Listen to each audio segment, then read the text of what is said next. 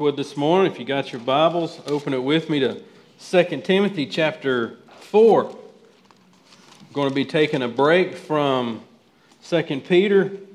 We've been doing an expositional study through 2 Peter, and it's fitting this week that we that we pause that study and look at God's word in 2 Timothy as we remember and think about God and His mercy and His grace allowing us to minister to Him three years here in Kings Mountain and uh, surrounding towns that we've been able to infect, infect with the gospel. And uh, so we want to, what I want us to do this morning, just, just basically, is just remember why we are here. And to remind ourselves of what God has given us to do.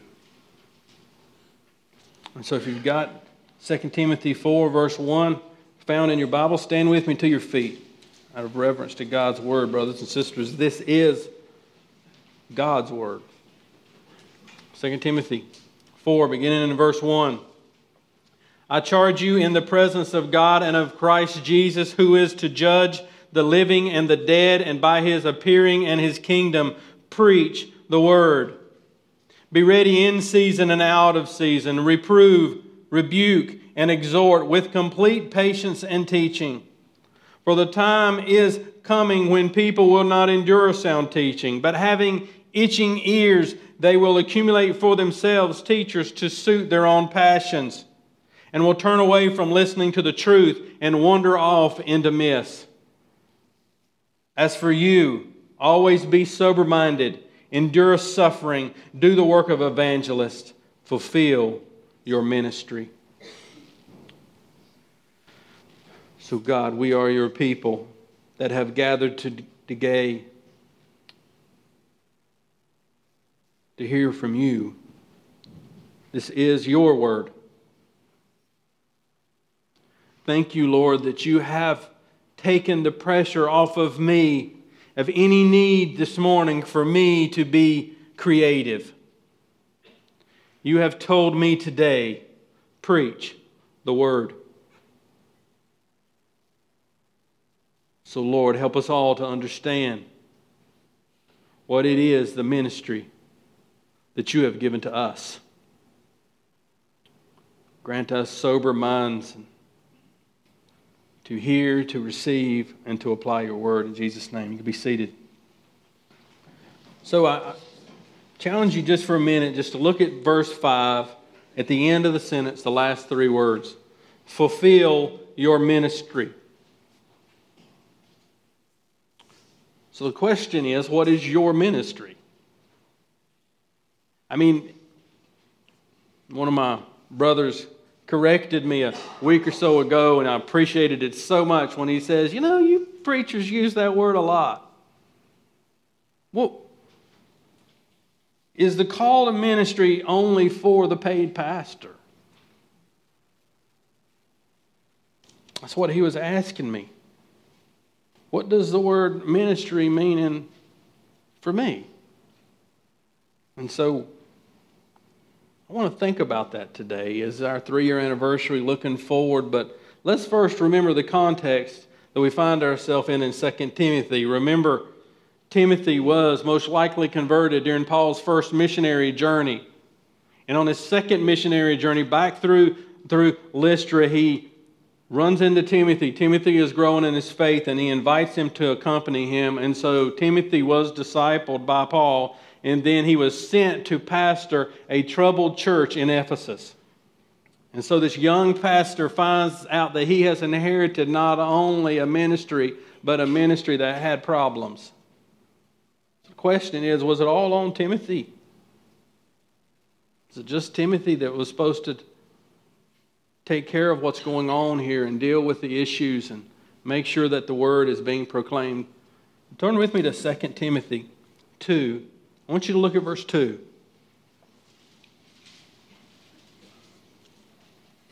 Verse 2, 2 Timothy 2, verse 2 says, And what you have heard from me in the presence of many witnesses, entrust to faithful men who will be able to teach others also.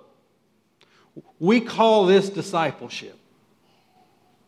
That's what he said. He said, Paul has invested his life into Timothy. And then he deploys him. And what does he say? What I have taught you, what you have seen, and what you have heard, this message now, here's what I want you to do. I want you to entrust that to faithful men, and they must make sure that they're entrusting it to others. So, yes, pastors and elders must preach the word. But what we are commanded to do this morning is to equip you to carry the word to others. And when you carry the word to others, your calling, your ministry is to make sure that they carry it to others. This is the way the gospel grows and multiplies throughout the world. This is discipleship. Learn, teach, reproduce. So, what's at stake this morning? We've been looking at this a lot in 2 Peter. I'm not going to spend a lot of time there this morning, but I do want you to see verses 3 and 4. What's at stake in fulfilling your ministry? For the time is coming, 2 Timothy 4, verse 3. The time is coming when people will not endure sound teaching, but having itching ears, they will accumulate for themselves teachers to suit their own passions and will turn away from listening to the truth and wander into myths. What's at stake? The sound teaching of God's word is at stake, a pure and natural handling of his word. That's what's at stake. G.K. Chesterton, Chesterton, can't say his name, said it best this way He who does not believe in God will believe in anything. So, how do we keep ourselves Many of us have been here for the last three years in the ministry and can testify to how hard it is. It has been. It's been good, but it's been hard. It's what Timothy feels. How's he, how's he going to stay with it? Timothy at times wants to quit, to go back home. It's too hard. How do we keep our focus when people aren't responding? How do we keep our focus when people, the very people who should love us, oppose us, how how's Timothy going to deal with this? Timothy was struggling with the same thing with we're struggling. Serving God's people is hard. Living for Christ cost us something. No one's going to pat you on the back when you evangelize. No one's going to cheer you when you live out the hard reality of the gospel in your actual life before people who are opposing you. How do we keep our focus? Here's what he does in verse 1. We must remember the witness that grounds our ministry. I charge you, verse 1, in the presence of God and of Christ Jesus, who is to judge the living and the dead, and by his appearing of his kingdom. So, what is he doing here? He's, he's using his apostolic authority We've talked about that in 2 Peter. And he says, I'm testifying to you, I'm a warning you. Remember that we live and we labor in the presence of a triune God for which we are accountable. That's how he grounds him. He summons Timothy into the presence of a majestic Father. Remember, Timothy with all the hard and with all the problems and with all the opposition, remember what Jesus said in Matthew 28, verse 20. Too tired and frustrated, confused, and his disciples, and he's leaving them. And he gives them, says, Go make disciples of all nations. Not a small task right before your master leaves. What does he say in verse Matthew 28 20. I am with you. We live and we labor in the presence of God. Listen, we do not live and labor for the approval of man. And listen to me this morning. We don't live and labor for the approval of God, for we always already have it in Christ Jesus. We live and labor from that approval that Christ purchased for us. Remember that, Timothy. We live in the presence of God we labor in His presence, not for the approval of those who oppose us. So then He gives them seven essentials to, to a fulfilled ministry that He reminds them of, and really there's just one. There's one primary, the rest of them just explain the primary. So, what's the primary? Number one, preach the word. This is the primary imperative of this text. Preach the word. He's already set this up in 2 Timothy 3, verses 16 to 17. Look at it with me. All scripture is breathed out by God and profitable, this is important, for teaching, for reproof, for correction, and for training in righteousness, that the man of God may be complete, equipped for every good word. So he tells them, preach. What does that mean? Proclaim. Proclaim it. Proclaim the Logos. Look at this. All scripture is breathed out by God. So the Logos gives us the Logos. Preach the Logos, Pre- proclaim it. Listen, the word preach doesn't imply just an ordained minister that stands behind a pulpit. It means proclaim God's word. This means publicly. Whether a mass gathers, this means individually. Proclaim it. Proclaim the message. What is he proclaiming? Acts 20 27, Paul says that I didn't shrink back from declaring you to what? The whole gospel. But this whole gospel has a center. So let's look at it. 1 Corinthians 15, verse 3. We declare, we proclaim the whole counsel of God, but that counsel always has a center. The center is the very gospel of Jesus Christ. 1 Corinthians 15, verse 3 says, For I delivered to you as of first importance what I also received that Christ died for our sins in accordance with the Scriptures, that he was buried and he was raised on the third day in accordance with the Scriptures. Timothy, this is the center of the message that you must proclaim. Christ came on earth took on flesh and he lived a perfect life. He, he died for our sins just like God's word said he would. And he was buried physically and he was raised on the third day physically and he ascended physically. And one day the king, the judge of all the earth, is coming back. And so we must call people to repent and believe in this gospel. Timothy, preach the word. And so he says the second essential begins to tell him how he's supposed to proclaim the word. How is he supposed to preach the word? Look at this. He might, Timothy, you must be ready. Be ready. This is another active imperative. It means to be alert, to be persistent. This is an offensive posture. You must be ready. Why does he tell him this? Because we, like Timothy, are naturally lazy and timid. Got to be reminded. You got to be ready. 2 Timothy 1, verse 7. 2 Timothy 1, verse 7. Look at what he tells Timothy. For God gave us a spirit, not of fear, but of power and love and self control. Therefore, do not be ashamed of the testimony about our Lord.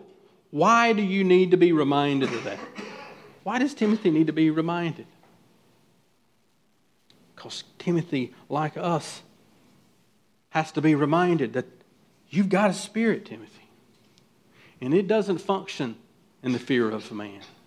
You've got a spirit that functions in power, love, and self control. It's a sound mind. We're going to see that in just a minute. But look at what it says be ready in season and out of season. What does that mean? You know what it literally means? Convenient or inconvenient. This is how. When do you and when do I proclaim the gospel? Whether it's convenient or not, whether you have time for it or whether you don't, whether it is comfortable or uncomfortable, we must be ready. This is how. Brothers and sisters, if you have no time to be on God's mission, we don't have just a life busy problem, we have a word problem. We must be ready. We must be alert. We must be teachable. Third essential. Preach the word, be ready in season and out of season. Reprove, reprove, rebuke, and exhort with complete patience and teaching. He says that necessarily the way you proclaim the word must include correction, rebuking, and encouraging. This is what God's word does. But there's a double sided coin to discipleship, isn't there? Good teachers must be teachable. In other words, you don't have the right to reprove somebody in God's word if that, that word hasn't reproved you. This is the very reason that, that Paul has written Timothy a letter to reprove him, to rebuke him in some ways, but to encourage him. Preach the word. This is itself what he is telling him that he must do. Gospel proclamation always corrects. This is what I mean by that. This word reprove means to reveal. It means as we sit under gospel proclamation and as we proclaim the gospel to other people, it's going to reveal their sin. This is why we live in community with each other. We live in community each other because we love each other, but because also we know by living in community with gospel as the center, it's going to flip over our sin. And so in love, we are supposed to be with the word correcting each other. This is first level church discipline. Begins with you loving your brothers and sisters, living each other in light of God's word, and let it correct. That's what it does. It corrects, it rebukes. This is warning. Rebuke means to warn someone. Thought about that this week. I've been married for 23 years, and you couldn't fill up the state of North Carolina with all the mistakes me and Christina's made. We, we've made so many mistakes before we met, during the met, and we can't even get to church without, without making a mistake. And so, what have we looked back on? We've looked back and said, I wish I would have known that. I wish I would have believed it. I wish I would have obeyed it. How can we, who know this truth, not warn other people who are fixing to step into the very things you stepped into? We warn them. We don't warn them with our opinions, we warn them with God's word. Also must encourage. That word means paraclete. It means it must come alongside of you. It strengthens you. It's what God's word is supposed to do. Listen, if God's word that you've heard all your life is only reproving and it's only rebuking and it doesn't encourage, you haven't been hearing God's word. God's word is meant to say, not only will I reveal your sin, but I will walk with you to completeness in Christ. That's what it means to be a Christian. It's what it means to disciple someone. We must our gospel proclamation must include this. And if it doesn't, we must ask ourselves are we really proclaiming the gospel? Because this is what the word does, and we must do it in a particular manner. This is important. It says, with, look at verse 2. We do these things with complete patience and teaching. And this is really two things that the manner by which we proclaim God's word is done as a sound teacher and as also a patient one. In other words, this is, this is important. That our correcting and our warning and our encouragement is not based on my opinion. It's based on His Word. And if it is not, it is not worth speaking. We proclaim encouragement when we bring God's word to bear in people's life and we do it from sound biblical teaching, not our opinions. Our ministry flows from a right understanding of God's word. And yet, we must make this correction. We must make that which is profitable comes from reproving and rebuking and correcting and encouraging through God's word, but it must be done with patience. Must be done with gentleness. Turn with me to 1 Peter 3 15. Many of you, if you've ever heard uh, John MacArthur preach, you know he preaches rather directly. straightforward. You don't have to wonder what he's talking about when he's talking or even who he's talking to. He said this one time. He said, When I stand behind the pulpit, I preach boldly, directly, and clearly. But when I step over here and I sit down with a hurting brother and sister, I impart that word with patience and gentleness, as a good shepherd would. So this is what we see in 1 Peter 3:15 when it says, "But in your hearts honor Christ the Lord as holy. Always be prepared." That's the word be ready. Always be prepared to make a defense to anyone who asks you for a reason for the hope that is in you, yet what? Do it how? With gentleness and respect.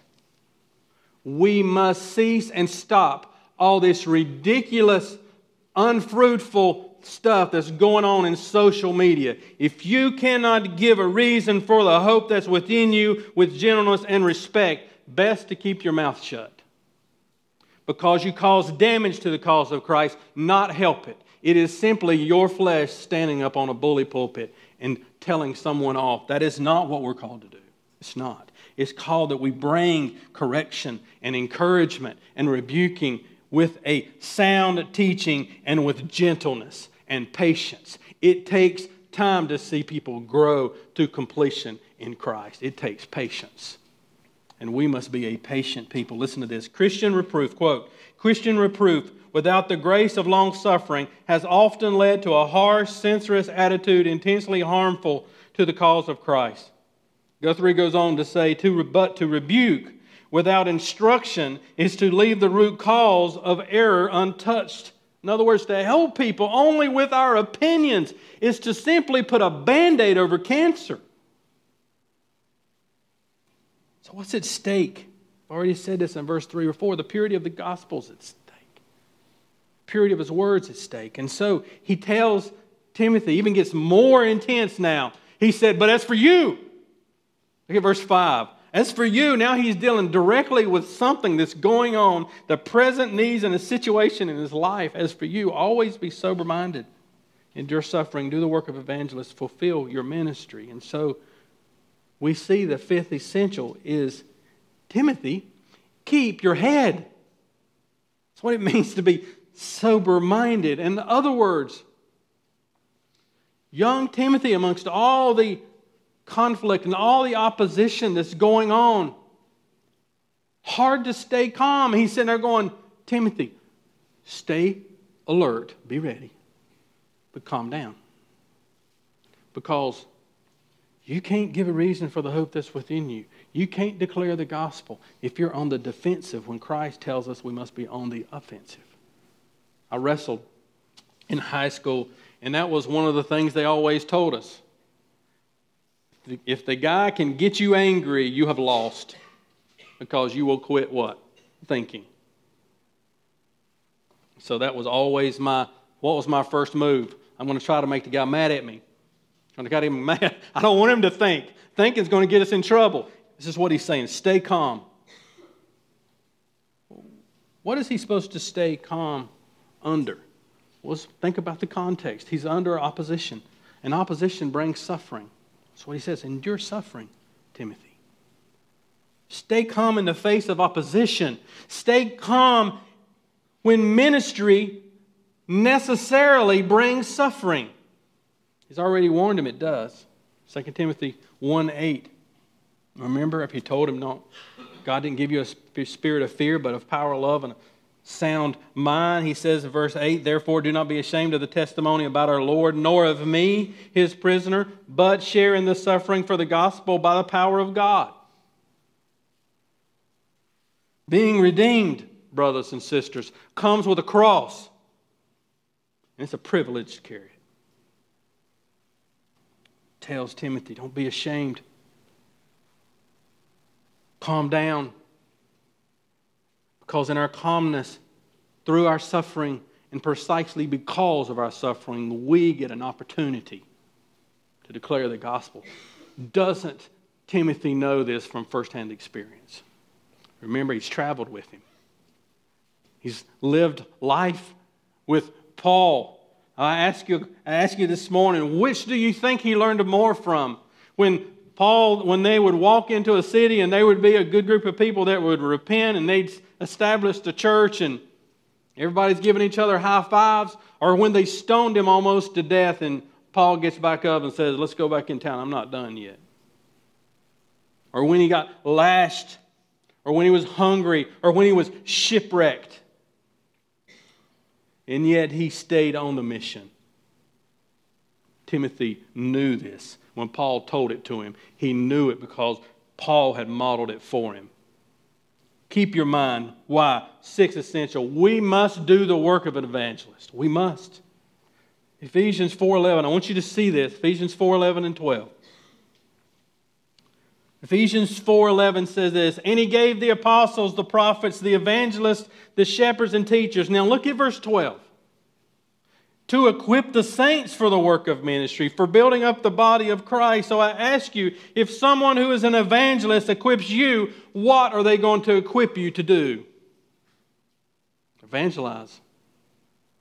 Do you see that?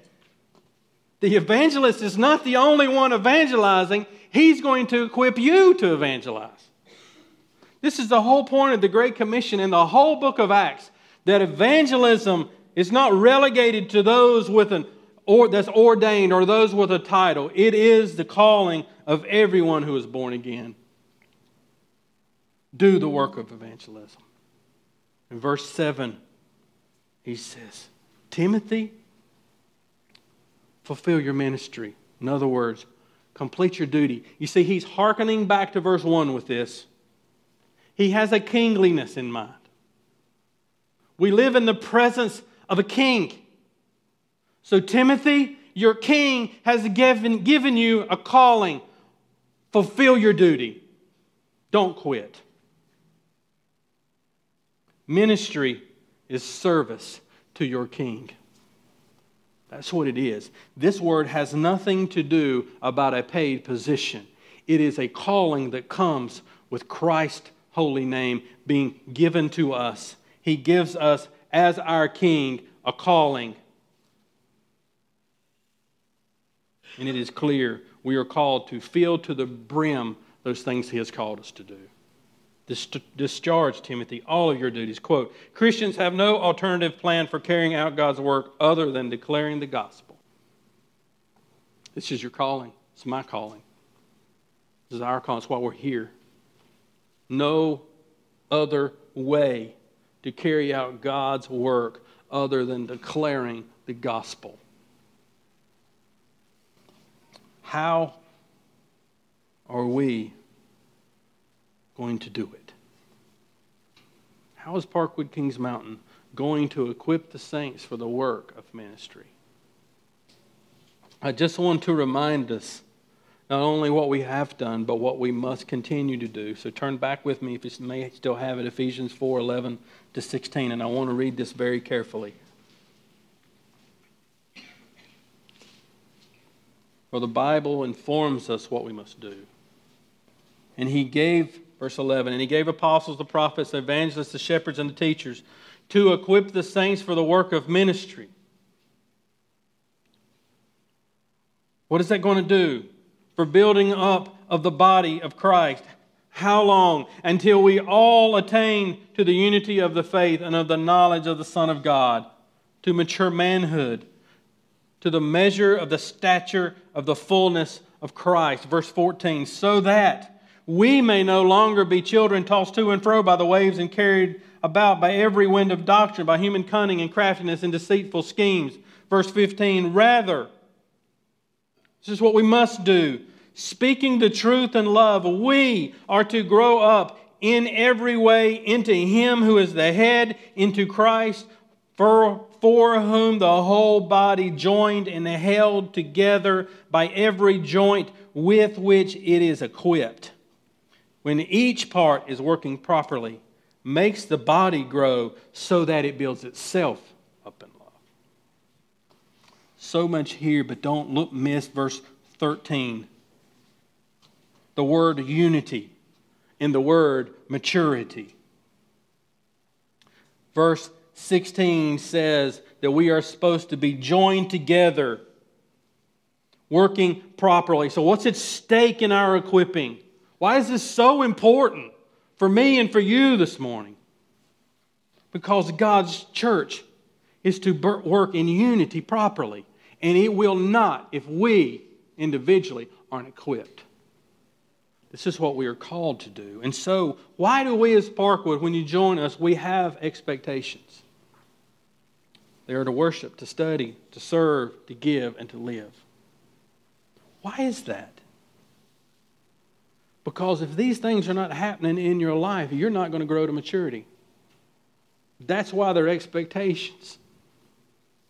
If you don't gather regularly to worship, your growth's going to be affected. If you don't plug into a growth group and study God's Word with other believers, your growth's going to be affected. If you don't serve God's people, you are going to be stunted in your growth and become a selfish Christian.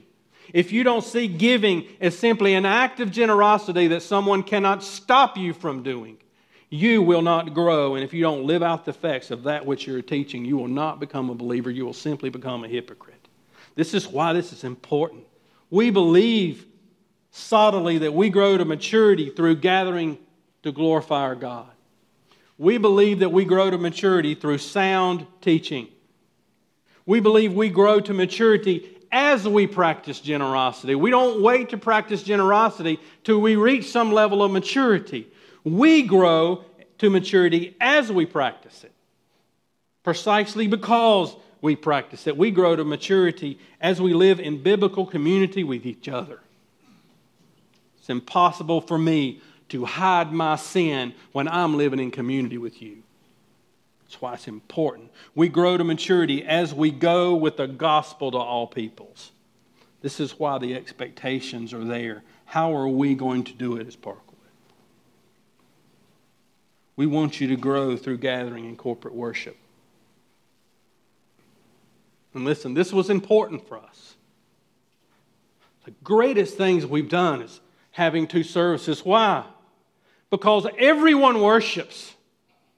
It was important for me because I had seen it my whole life. Someone stays over there taking care of the children and they don't get to worship their God. It shall not be so. And so now we make sure that if someone over there taking care of the kids, they're worshiping with their families in the next service. This is what we must all do. Our equipping is at stake here.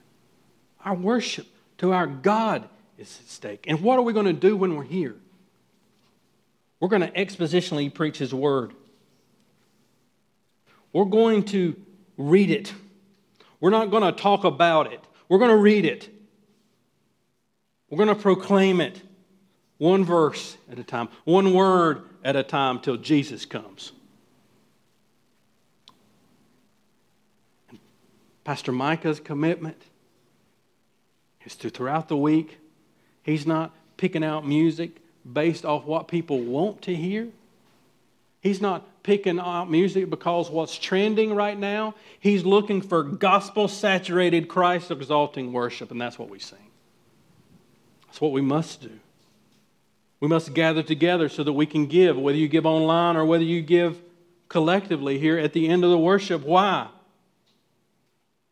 Because we, we have a mission to be about. We are running behind on our budget that ends this week, and our budget needs to grow so that we can better equip, and most importantly, so that we can go with the gospel.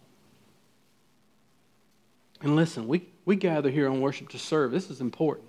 Because many of us were taught, and it's true, that Sunday is our day of rest, and it is. And we praise God for it. But we have missed something. And we need to understand that God has called us to cease our normal labor and to gather together with His people and labor together with His people for the good of His people and the glory of His name. That is a great privilege we get the privilege of gathering together to stop how we normally work and to work together and to worship together. We must do that. And for us, gathering on Sunday means that your kids are going to study God's Word. We do it through the Gospel Project because it tells them the whole story of the Bible. Your kids are going to study. So we gather through We grow through gathering, through corporate worship. We also grow through growth groups. It's what we desire for you. This is where you study, and these the people with whom you live. Our growth groups are off campus for the purpose of putting you in your mission field where God has called you to be. It is to remind us every time we walk outside that there are people in our neighborhoods that are going to hell. To keep us on our mission.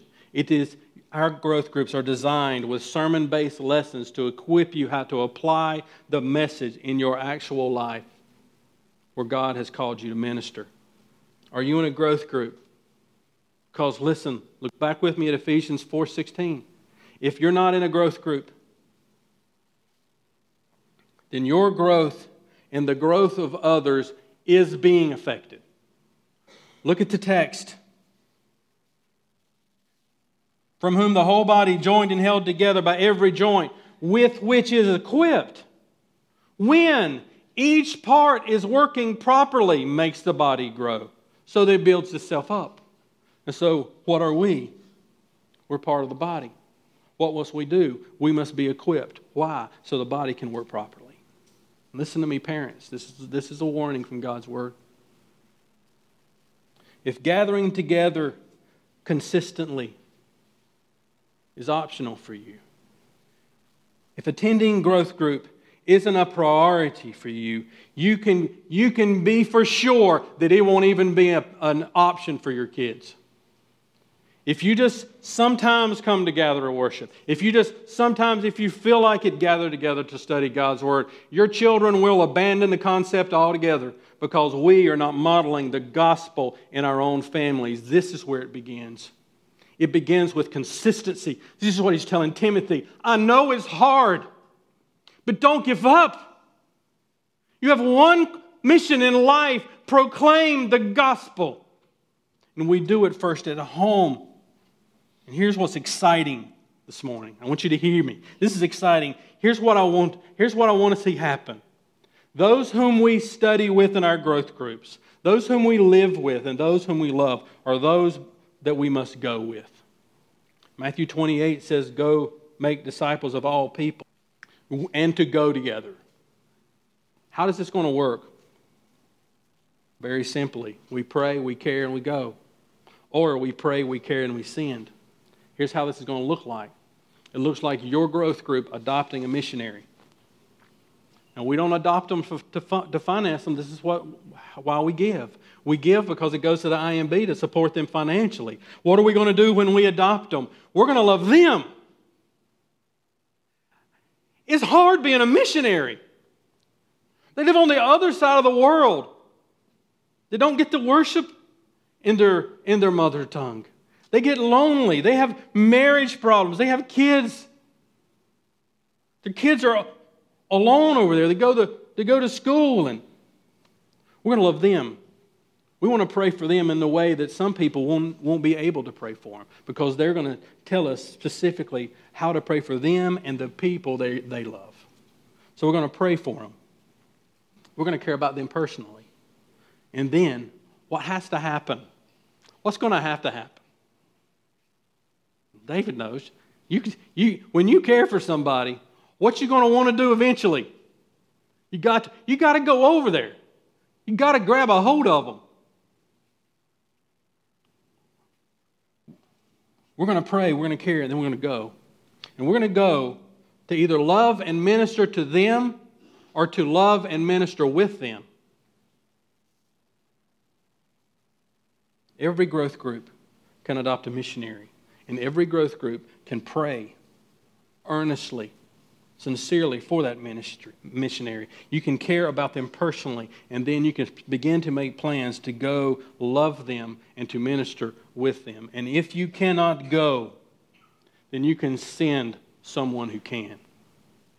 Everyone can pray, everyone can care, everyone can either go or they can send. This is how we are going to equip the saints. God has called us, brothers and sisters, together to glorify God by laboring together for the growth of all believers, while going with the gospel to all peoples.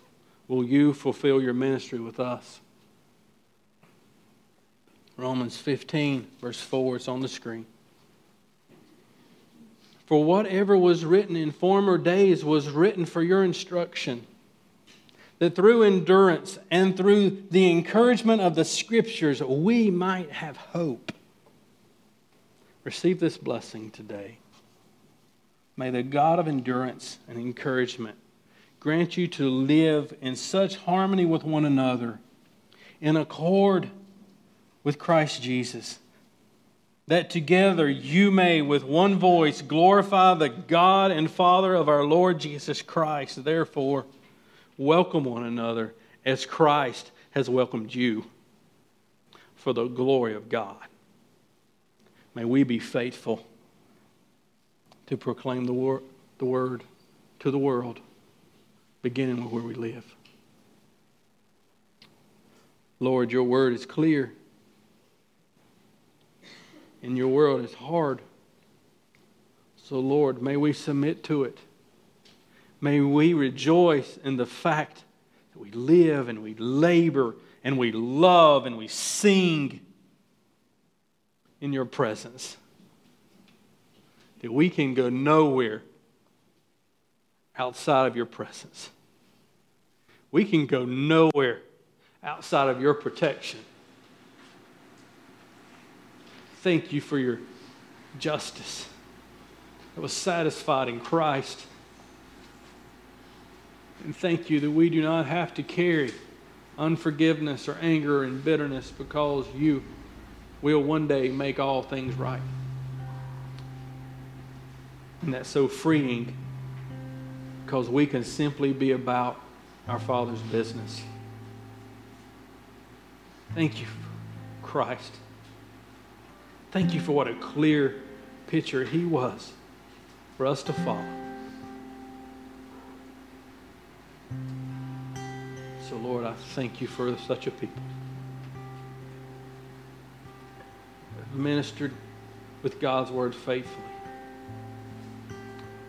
Lord, allow us to grow so that we may go to the world and declare your gospel. Now, Lord, receive our worship.